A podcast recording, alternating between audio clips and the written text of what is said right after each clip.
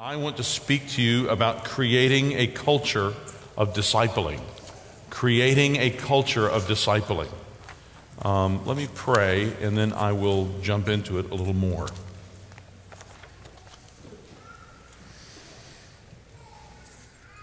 Lord God, we thank you for this time. We pray you'd help us to pay attention and to think well about your church. In Jesus' name, amen. Just a, a couple of very miscellaneous notes. This is a, a, terrible time of day to have a talk, so uh, I'm sorry about that. I promise you, if I were in your place, I would be falling asleep. Uh, therefore, I've decided to make it easier for you, and I only have 22 points. I love you too. Um, second thing, you'll notice there's an hour and a half listed for this session. I'm not really going to take an hour and a half, chances are.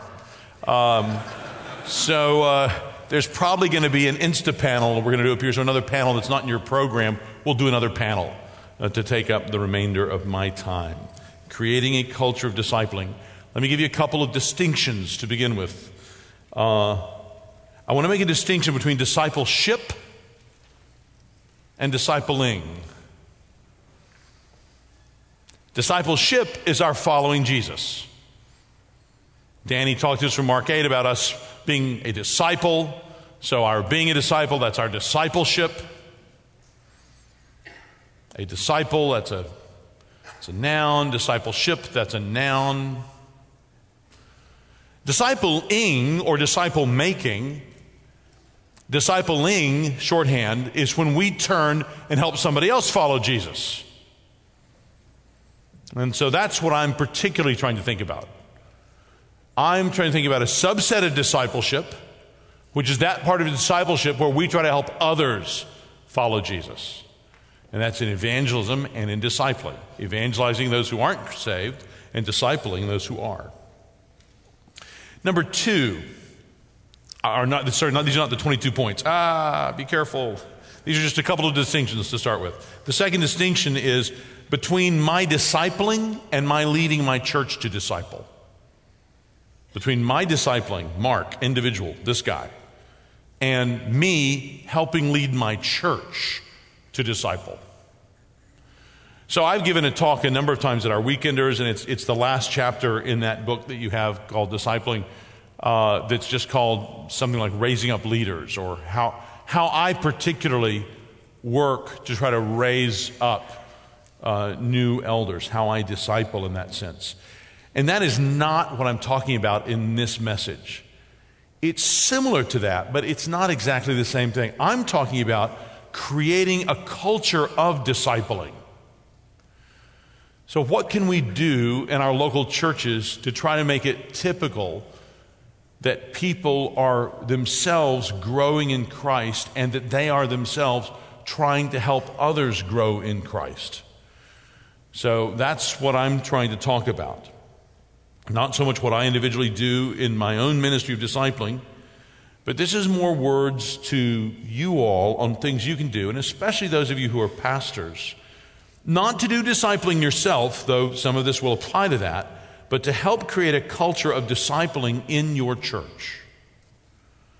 Now, of course, you can't make people disciple other people, but you can do things which help to create an atmosphere among your congregation which encourages discipling. And that's what I want to try to communicate with you today. And I want to do it in these just four o'clock in the afternoon after you've already heard two messages, appropriate method of having 22 points. Number one. Make the word central. Make the word central. Clean out the other things that the church may be built on. There is a sheerness to the word uh, that is helpful. It affronts us, it confronts us, it, it, it assaults us. And when we have the word central in our church, then people are not surprised by the offense that comes from the word. They're kind of used to the word doing that to them. Along with comforting us, instructing us, it confronts us. So make the word central. That, that's the most basic thing you can do to try to create a culture of discipling at your church. There really is a God. He's not just our idea. He speaks and we listen. And the fact that we hear and follow him is the very basis, like we were thinking about from Mark 8 earlier today, of what it means to be a disciple. So by having God's word at the center of our church, we create the most basic component of what it's going to be like to have a culture of discipling in our church. Number two, you want to make the gospel clear. Sensitize the congregation to what the gospel is. So, in our church, very practically, we try to ask everybody who has a membership interview to join our church to tell us the gospel in 60 seconds or less. What's the good news of Jesus Christ? Uh, we want to hear them explain to us what the good news is. We want to make sure that they're understanding, that they're familiar with it. We want to help them see very specific implications of it because the, the better they know what the gospel is, the more quickly and easily and accurately they, they realize it and recognize it, the better they will be able to see it in all areas of life. The better they'll be able to see intersections of it, their understanding of depravity, their understanding of sin, their understanding of redemption, of hope in the midst of hopelessness, of moral responsibility, of, of identity. Uh, I could just go on and on. The better they understand the gospel, the easier, more natural, nearer to them evangelism becomes. Because you don't have to get them worked over into the specific four spiritual law area where then they ask the very specific question, like a mouse, you know, coming to a trap with cheese in it. They have to ask that particular question, and then you've got them. You know, instead, the more you understand the gospel and its implications in life, so many more things become just natural conduits to real conversations about Jesus and his role in your life. So you help your congregation mature and create this culture of discipling when you help make sure that the gospel is clear in their minds. And that means it needs to be clear in your messages. Make the gospel clear. Number three, make the corporate implications corporate implications. If you're just writing down brief things, you want to write down for number three corporate implications. Make the corporate implications of repentance and faith clear. So, it's been, I, have heard, I heard somebody, a Christian preacher say recently that, that faith and repentance are like cousins. I don't think that's true. Well, let's say they're like twins. I don't think that's true. I think they're like two sides of the same coin. You know, if you don't have repentance, you don't have biblical faith. You don't, you don't have biblical faith, you, you don't have repentance. Somebody can morally clean up their life, but if they don't trust in Christ, that's not, that's not repentance. You know, somebody can say they're trusting Christ, but if they're not repenting of their sins, yeah, they're, they're not trusting in any biblical sense. You have to be very careful with that. It's very easy to go from that to a kind of legalism, which has no understanding that Christians sin. Listen, all Christians sin. All Christians sin. I don't know about you guys, but in our church, probably even every year. no, I'm serious, we do. So we this might be your day. So, you know, we've got to be we've got to be gracious with each other about that, right? So that means we have to understand that when we're talking about the implications of repentance and faith, and particularly the corporate implications, the implications, what that, what that means in my life. That's both in the sense that I have to be willing to be involved in other people's lives. So I can't say that I really have repented if I'm not evangelizing and if I'm not discipling. Because if I'm not trying to help other people follow Jesus, I don't know what I mean when I say that I'm following Jesus. So if I'm saying that I myself am, Mark 8, recognizing Jesus, confessing him as the, the Messiah, the Son of God, if I'm saying that that's me, but I am not turning my life to other people in order to try to help them, then my question is not so much about your understanding of discipling. My question is back about your understanding of the gospel and what repentance and faith really is. So I think we have to understand the corporate implications of repentance and faith, one of which implies that I have to be willing to be in other people's lives. And the other one So, in, in that sense, faith, true saving faith, is always personal, it's never private. People say it's my own private business. Well, it's fine if you're going to hell. But if, you, if you're talking about the Jesus going to heaven stuff, that's never private. No, that's, that's very much public. That's the nature, it's public. See, Christians all over the world, they get thrown in jail and they die because they won't take the, your line of saying it's private. No, that's, that's a fakeo Christianity. Okay, the real stuff always is going to have public implications. It's going to involve other people. Now, this, and that's going to depend on your stage in life, your personality, circumstances God puts you in, calls He gives you, as to what that means. Doesn't mean everybody stands up in front of a crowd of a thousand people. Doesn't mean that at all. Doesn't mean that we're all faithful in exactly the same way every day. It doesn't mean that at all. But it does mean that the normal stance of our following of Jesus will reach out an outgoing love to others. That that's normal. That that's what it means to be a Christian. And it also means I have to be willing to involve other people in my life. So I have to be willing to say that how I'm doing spiritually is not just my business. Now, if I'm teaching this clearly, do you see how this begins to create a culture that's very friendly to discipling in your church? Because all of a sudden, people are realizing that the basic teaching they're getting here is that their spiritual life is not just their own business, that their spiritual business is other people's business. And that that's just basic from, you know, read through First John if you have any questions about that. All right, that's all in number three. Number four. Make the line between non member and church member clear. Make the line between non member and church member clear. Teach clearly the rights and responsibilities of each member of the congregation. Back to Jonathan Leeman's new book, Don't Fire Your Church Member.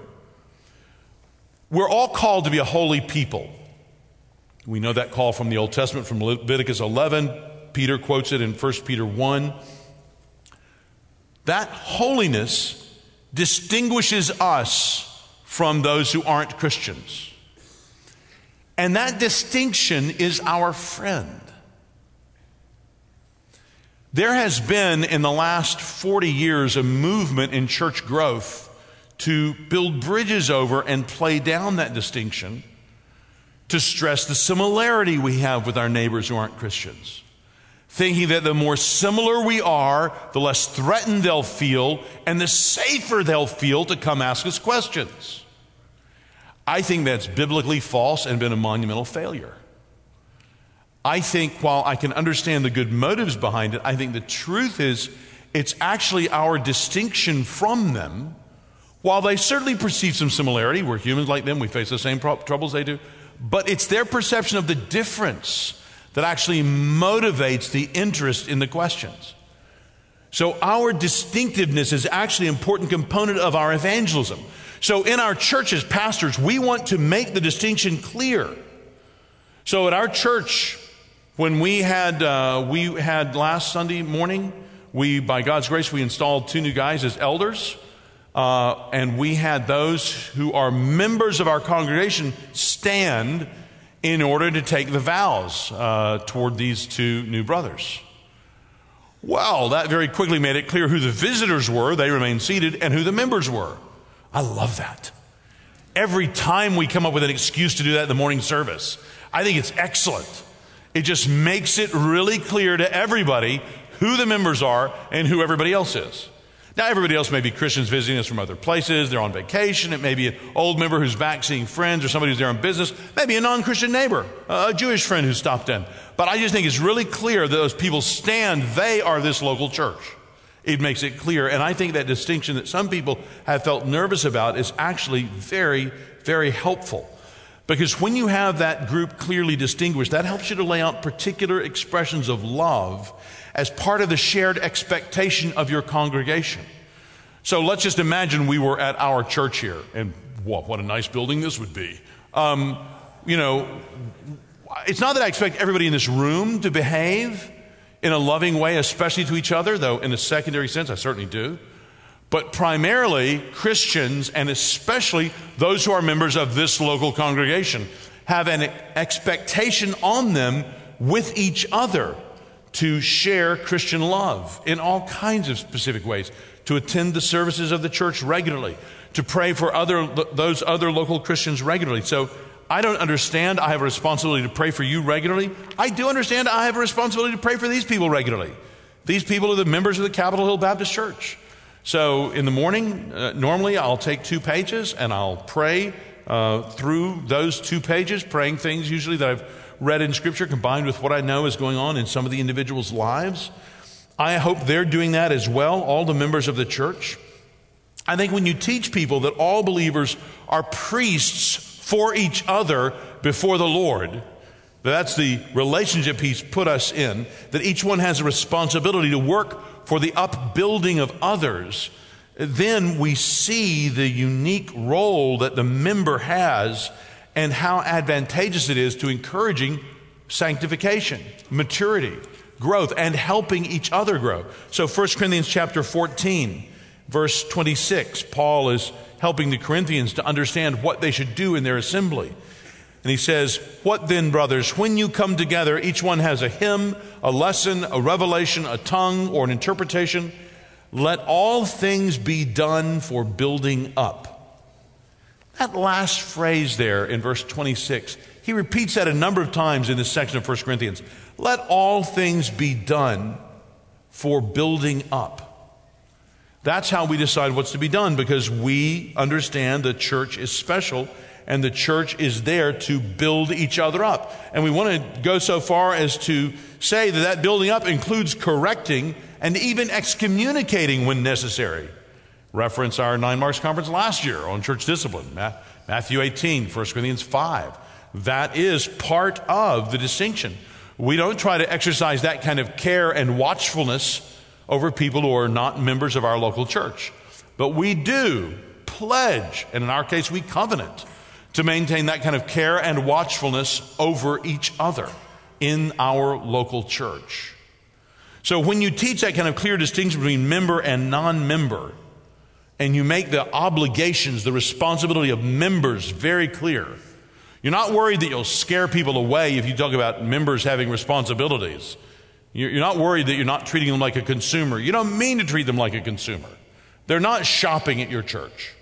You know, they are there as blood bought sheep that Christ has in his love put together to covenant with these others. And you're instructing them from the word. That helps them. That will help to create a culture prepared for discipling. Number five, have a shared burden among the elders to model and to check up on individual discipling relationships among the members. Have elders who are discipling. Have elders who care about discipling. Have elders who care about whether the, members are discipling. You know, members will often do what pastors do. Members will often do what pastors are excited about. So, by teaching and example, the elders can help members to realize that most of their discipling responsibilities and relationships should normally be within the membership of the local church. So when somebody leaves our church to go to another local church, I do not encourage them to maintain all their same friendships in our church. I don't mean you cut them off. I don't mean that at all. I just mean that part of what it means to move to a different assembly is you need to let them get to know you. And you need to spend time getting to know them. So pour yourself into those relationships. I think this is how we fulfill our obligation to love each other. I think cultivating this deliberate care inside the membership of the church is the most basic work of the elders. Encourage members of the church to expect to be discipled, to expect that they should be discipling, help them understand it, uh, that it should be weird if that is not their experience in your church. If you look at, look in 1 Timothy 3, the pastorals are just so useful, aren't they? I mean, I just think from Mark's talk the last hour. But in 1 Timothy 3, when Paul is saying the qualifications for elders, verse 2, 1 Timothy 3, verse 2, therefore, an overseer must be above reproach. We think about that a lot. The husband of one wife, infinite gallons of ink have been spilled over that. Sober minded, yes. Self controlled, yep. Respectable, okay. Hospitable. Oh, let's stop there for a second. Hospitable. Uh, the word in the original is philos, lover, xenoi, of strangers, lover of strangers. So I don't know about you, but I think the elders at our church would say that would apply very self evidently to a lot of the people in our church if we love them. You know, we're being lovers of strangers. And uh, I would encourage you to, to identify men to serve as elders who are themselves models of this kind of outgoing love that cultivates the good of the people in their congregation. Uh, this, this qualification of being hospitable should mean these are the men who are leading out and establishing a culture of hospitality in your church. And it should mean that you understand that uh, there are ways that when you're agreeing to be a pastor, to be an elder, it will have very serious implications in your life. And that's part of the requirements of the position you need to think of. Yeah, I, I'm struck by sometimes how even very friendly churches aren't very hospitable. Maybe they figure out how to be smiley at the service, but then the whole thing vanishes 10 minutes after the service is over, you know, and the visitors are all just kind of left. Well, just think about what it means to be hospitable.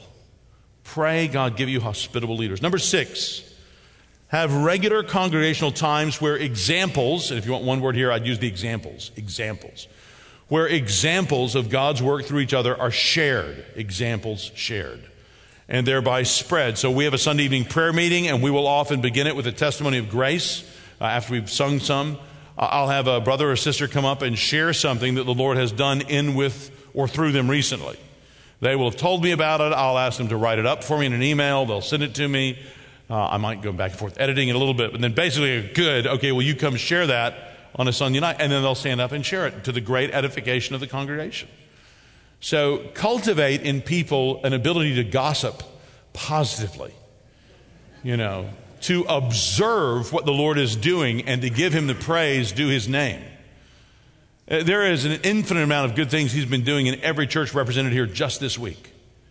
And as pastors, we are the ones who are to draw people's attention to it. And I think when we share transparently both confessions of sin and celebrations of answered prayer, we help the congregation to get to know the member who's sharing, but it also provides an example of how to relate to others. You know, it, it's showing that, yes, we are going to be this real, this open, this honest with each other.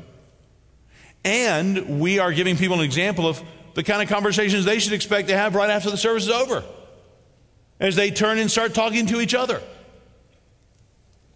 That's number six, examples shared. Number seven, pray publicly and regularly.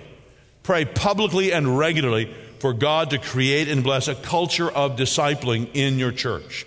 I think even the way you lead in prayer about this will help to uh, determine and define and explain it.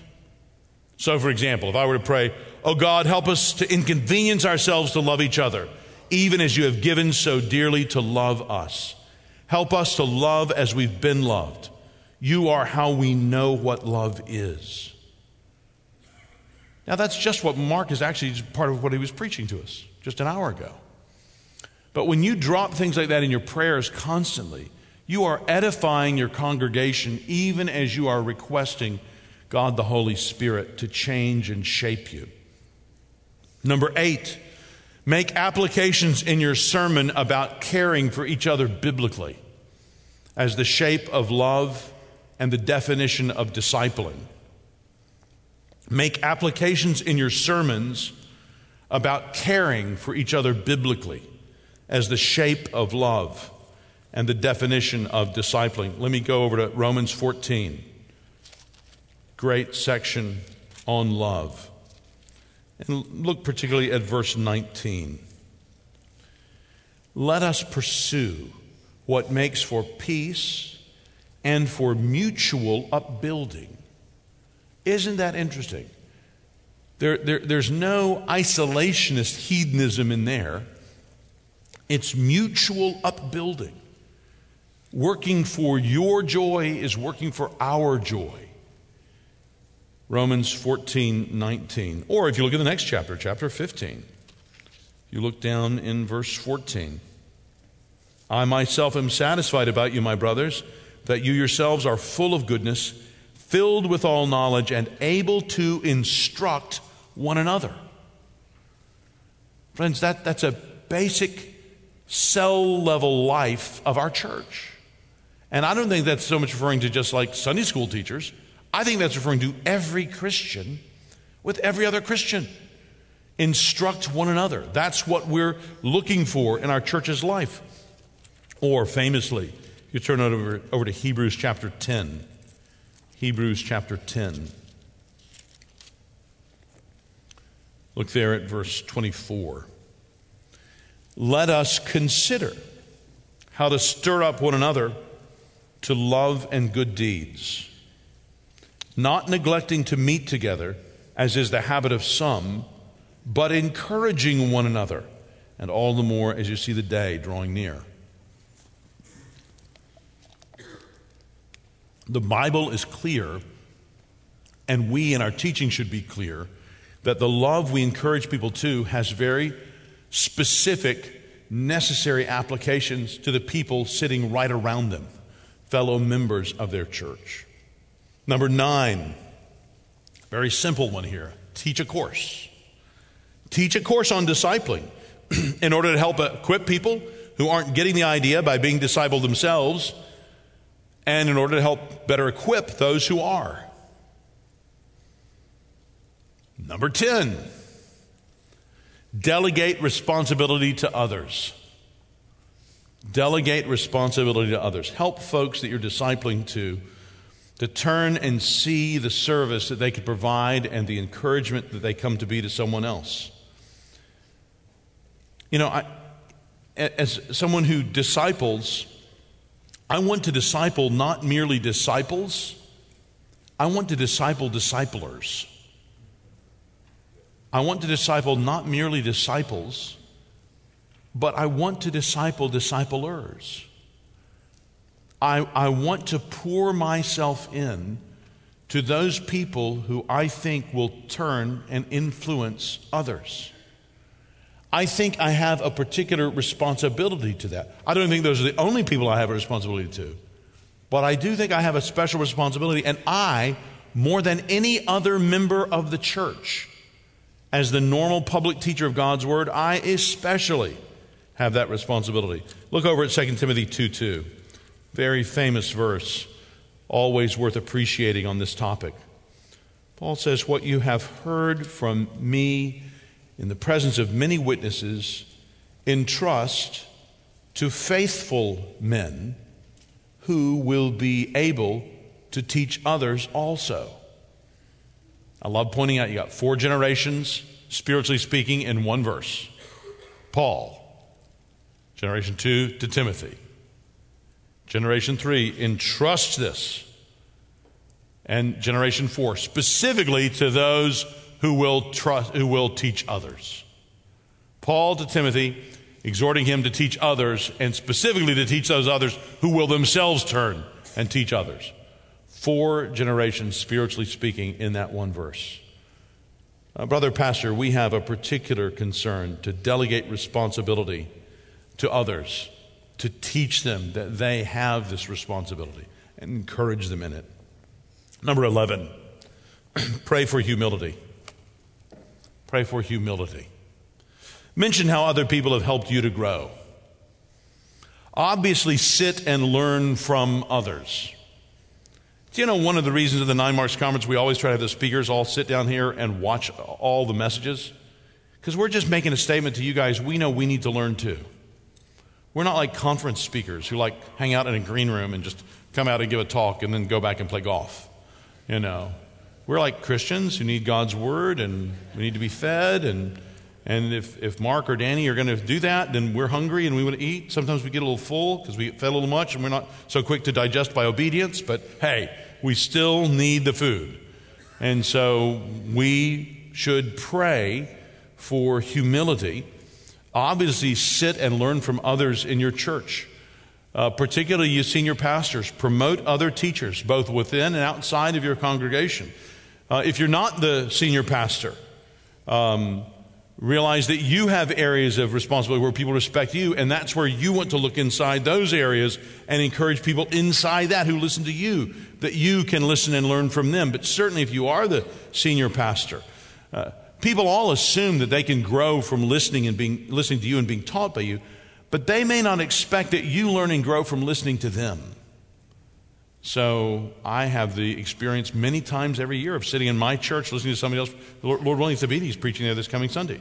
So Lord's Day this coming Sunday, Thabiti is going to be opening up the Word to our congregation, and they'll see me sitting there on the front row, listening, learning from my brother Thabiti, uh, and I love them seeing that. It's just right. It's exactly right. And I think when we try to pray for humility, then we help people to see that they can themselves be teachers of God's Word. I've often shared the story of me standing at the door at the back after one Sunday, and a member comes up to me and he, he shares with me what, what a good sermon, you know, it was, and blah, blah, blah, blah, blah, blah. And then he says, and I think he's just putting all that because he has to, he knows me. And then he says, But Mark, you know, I, one thing, I don't really think you preach the gospel. I said, What? He said, Yeah, I, I, don't, I don't think you really share the gospel. I don't think if I had a non Christian friend here, they would know how to become a Christian from your sermon today. I said, it was Bill Barron's. I said, Bill, that's ridiculous. You know, what are, what are you talking about? And so, um, you know, he's a good friend. I could push back like that. So, uh, so that afternoon, I went over and looked through all my notes, and I went like, man, he's right. I didn't share the gospel very clearly in this sermon. Uh, it's not clear at all. And so I kind of repented right there and thought, man, whenever I'm preaching, I want to be able to clearly share the gospel. Now, I'm not doing that right now because this isn't a sermon. I'm just going to talk to pastors, and Danny did such a good job this morning. But when I preach a sermon, even when I'm preaching in a seminary chapel, I'm always going to try to clearly share the gospel. And I, that came to me not from my wonderful education at Gordon Conwell, which was a good theological education, but it came from, from Bill Barron standing at the door after the church talking to me, uh, correcting me about what I had done wrong in my sermon. And he was right. And I think when even for me to share that story then helps you. Do you see how that works? Because then you're realizing, oh, so I'm the guy who's not the preacher, and I can say something to the preacher that actually teaches the preacher. Yes, you can. You know. So, I, as a senior pastor, uh, two times this next month, I'll be sitting there on Wednesday nights listening to other pastors at our church teach our Wednesday night Bible study. I'm delighted to do that. That's a very common thing. Uh, I think, along with humility, should come a, a graciousness and a transparency that both humbly admits our own sins openly and is gentle with others and tends to be not suspicious, but to think the best of others. Sin is a terrible master. It's very wearying to those who are trapped in sin. They will present to us the external of being proud and strong and fierce in their sin, but brother pastors of all people, you should know they are exhausted. They are run ragged. And you have to be the one who knows the truth, who looks past that exterior of, of prideful appearance and knows the truth of their destitution before God. And you need to treat them with great mercy, with great tenderness, like a parent, a child. This encourages people to come forward with where they really are spiritually, and it encourages them to press on. All of this is part of what you want if you want to encourage it, creating a culture of discipling in your church. This kind of humble honesty. Number 12, promote good books to help people disciple. Uh, you do this through a church library. Uh, do it through a, a bookstall or bookstore at your church. Do it through giving them away. Every Sunday night, every Wednesday night, I try to give away five to ten good books. So over the last 20 years, people have gotten the idea that there are some names that they always hear, and there are some names they never hear. And both of those are deliberate. You know, a lot of teaching gets done through that. Even uh, pictures of books or quotations that you uh, send out on Facebook or Twitter can be helpful. Let people know what you're reading. You know, get them thinking about those things. Good books will help promote a culture of discipling. Number 13, make part of your normal conversations with others openly and directly spiritual. Normal conversation. Uh, part of the goal of loving each other should involve building each other up. And it will entail naturally more sustained, deliberate efforts with some than with others. But discipling, you see, is the natural fruit of the commitment and deliberateness of membership. You're going to be having these kind of conversations with each other that are real, honest, significant, open, spiritual, because that's what it means to know each other. That's what it means to be a friend, to have a real, genuine relationship.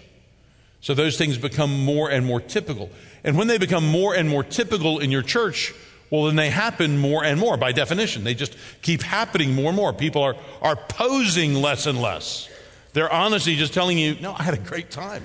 It was away, and I'd love to complain for a good story, but nothing to complain about. It was just a great week, you know, or like, it was terrible. You know, my wife and I got in a horrible fight, and I think I said some things that were cruel to her. Just pray for me to love her better.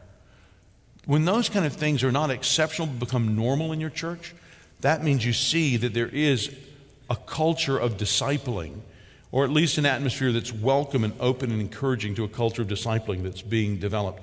Number 14, encourage your members to understand the concern God has with their lives outside of church, in their family, in their neighborhood, in school, at work. A comprehensive Romans 12, 1 and 2, you know, the, the, the, the living sacrifice with our, our mind being transformed. Uh, that's what the Lord is looking for, all of us, uh, the, the totality of us. I think when we do that, we'll help people to appreciate the concerns that God has and will open up for discipling those areas that are most where most of our life is spent. Most of our life is not spent sitting in church. You know, if, if all the points of your discipling somebody is to make sure they're punctual at church, you know, they learn the songs, they take notes at the sermons, and then they greet visitors afterwards, and that's really, oh, that's a mature Christian. Well, I mean, that, that has some good things for four hours a week, but I mean, meanwhile, there's the rest of the week. There are the other six days. I mean, so you want to help somebody think through how am I called to glorify God uh, working in this laboratory? How am I called to glorify God on the city council? How am I called to glorify God as a police officer, as a janitorial worker, uh, as a teacher in the school? How am I called to glorify God staying home and taking care of the kids? You know, trying to get twins in car seats while their, their backs are arching. You know, how, how does that work to glorify God? Well, well, I think your wife was working to do that. Uh, that, that exactly that is what we as pastors, that brother Mark, you, you did so well. You want to pull that through in your preaching. You want to think through how can I give outside of church illustrations of the fruit of the Spirit in a way that's going to help bring these truths home. Because when you do that, then these two, you know, 75 year old brothers don't think they have to learn to talk about predestination in order to disciple each other. You know, it can get a lot easier if they just talk about, you know, how they can pray for each other while their body's hurting, you know, or, you know, how they can pray for each other when they deal with their friend who really just tries their patience. Or, you know, you just a thousand illustrations from work and home life. You, as the preacher, should especially be helping them to see and think of those things. Number 15, discourage rigidity. Discourage rigidity of method. For example, some people think it has to be really clear who is discipling whom. So until you register at the church office that Tom is discipling Bill, well, it's not really counting. And by the way, Bill can only be discipled by one person at a time because if he has two different people discipling him, that will confuse him. So there needs to be a clear pyramidal structure, you know, kind of like a Ponzi scheme, you know, where you know, Tom is the grand disciple of Bob because Bob is discipling Bill and Bill is discipling Tom. So uh, friends, that's, you know, that's unhelpful. Uh, it, it's fine for you to be deliberate in your methods, but realize that relationships are a lot more organic than that, and you can strive to do good to 17 different people in the same week. You can be discipling people at various levels of closeness uh, in one on one or small group methods. Um, a certain amount of spontaneity and creativity and willingness even not to measure. I think instead of measuring totals, focus on positive stories of what God has done. Uh, I get asked probably every week in some form or another about my five year plan. You know, Mark, what's your five year plan? Or Mark, did you have a five year plan when you came? And it's on and on and on and on. I've never had a five year plan. Uh, maybe because I, I was because I grew up during the Cold War, and to me that sounded like you know, the communists. You know, I just, but it was just, oh, five year plan, you know, planned famine. Uh, you know, I just, I, I, never, I never wanted to go there. So what I want to do is I want to work very hard on getting right now right. I want to work very hard and pouring 100% of what I've got right now. I don't know if I'm going to drop dead of a heart attack, the Lord's going to end the world tomorrow, or, you know, I don't know what's going to happen, but I know right now is what I'm responsible for. And then whatever happens, that's kind of fun, surprise, happy land. You know, that's like, whoa, look at what God did. So then what I get to do as the pastor is I get to find examples of this, and I got hundreds of them, you know. I get to find just one or two or three to pick and bring in and show to the church on Sunday. You know, just try to make sure they see these things. Not totals of how many people were in this category, but examples of how people are doing and what's going on. I think you'll get more out of encouragement and growth that way. I think cultures are more pervasive and last longer than programs. I think so often when a pastor sees a need, we're not evangelistic. He thinks, hey, let's grab this program. But, friends, I think that's often like putting Saul's armor on David. It's just not very helpful. The poor congregation stands there, now be programmed, you know, but with a heart too little and too confused in evangelism, where if you'd work at its heart for a while, preach messages like Danny did this morning on Mark 8. Teach them more about Jesus. Just pump them up for a while. Get, give them understanding the importance of the gospel. Preach that, you know, hell is hot and heaven is sweet. I mean, just pre- preach enough truth at them for a while, and then it really will not matter what program you give them. They're going to be evangelizing. Programs can help them do it, but their motivation will not come from the program. Their motivation will be from biblical truths that by God's grace they've perceived. The programs then become servants, not the means that they have to have in order to obey. In that sense, what you're aiming at is a culture of discipling in your church. Number 16. Beware a wrong dependency developing. Uh, it, it's not good if you become the fourth person of the Trinity in the mind of the person that you're discipling. That's just not good at all. You got to watch out for that. If somebody is seeming overly dependent on you, just lovingly do things to prevent that and deflate that. And uh, at some point, you know, they're going to be relating to others anyway, whether you die or they die or you move or they move or just life circumstances change. So just beware of a wrong dependency developing. Number 17, build discipling relationships with the same gender, but with other boundaries deliberately crossed. So, uh, by that, I don't mean you don't teach people the opposite gender. So, you know, men, we definitely teach women uh, I am sure I spend more hours, uh, 8.30 to 5.30 each, each week, and for that matter, uh, more time after services discipling my female members uh, than I do the male members of our church. Uh, that's where my time goes. If you just watch at the door, who has long conversations with me, you watch what emails I get, where my long responses are. Uh, Charles Hedman could testify to this, who sees much of it. I think that's, that's much of our pastoral work. But I do mean in the particularly deliberate one on one discipling relationships where you initiate uh, a relationship uh, with someone else one on one, I think you want to deliberately try to cross boundaries of age, boundaries of race, uh, boundaries of different experiences. You don't want merely to sort of sink into your natural friendships. So, natural friendships are great, there's nothing wrong with them. But you want more than that and other than that. Number 18. This is one I think guys often get wrong. Hire staff, and this is about staff, not to take away ministry from members and do it because the staff will do it better now that you've professionalized it, but hire staff to facilitate ministry and thereby multiply it. So I never want to hire a staff member to come around here and see what a member is doing and go, oh, hey, let me take that, I'll do that better. No, no, no, no, no. What I'm trying to do, the staff, the kind of staff I want to hire are actually going to multiply ministry.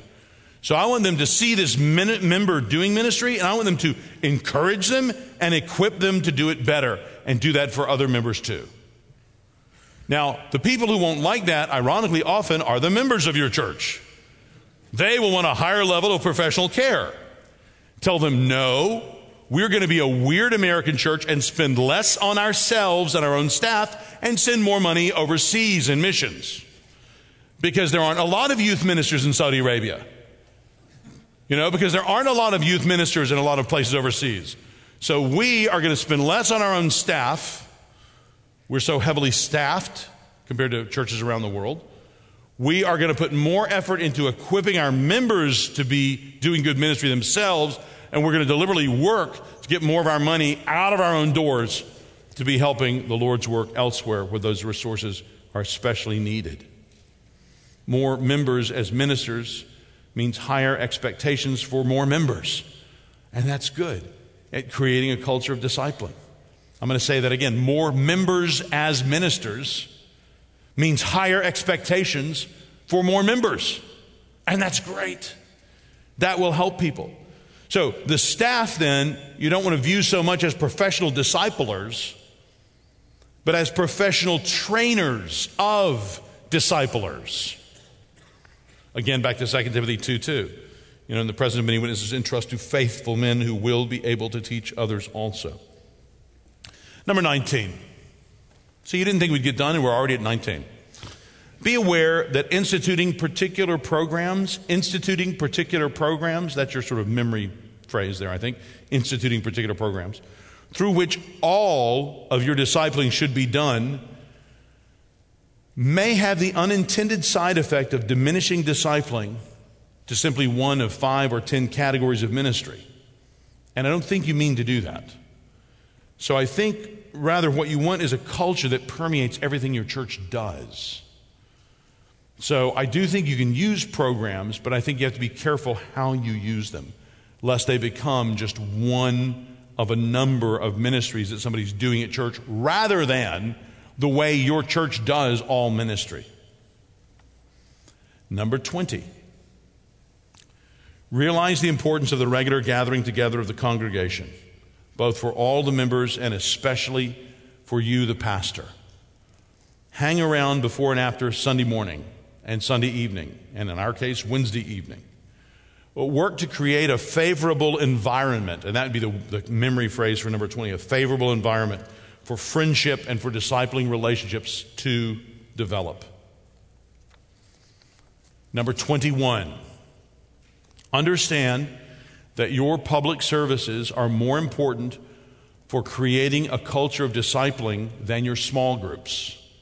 Let me say this again. Understand that your public services, that you're in sin if you don't have according to the Bible, are more important for creating a culture of discipling than your small groups, which are a 1970s idea that I think is pretty good, but we don't have to do them.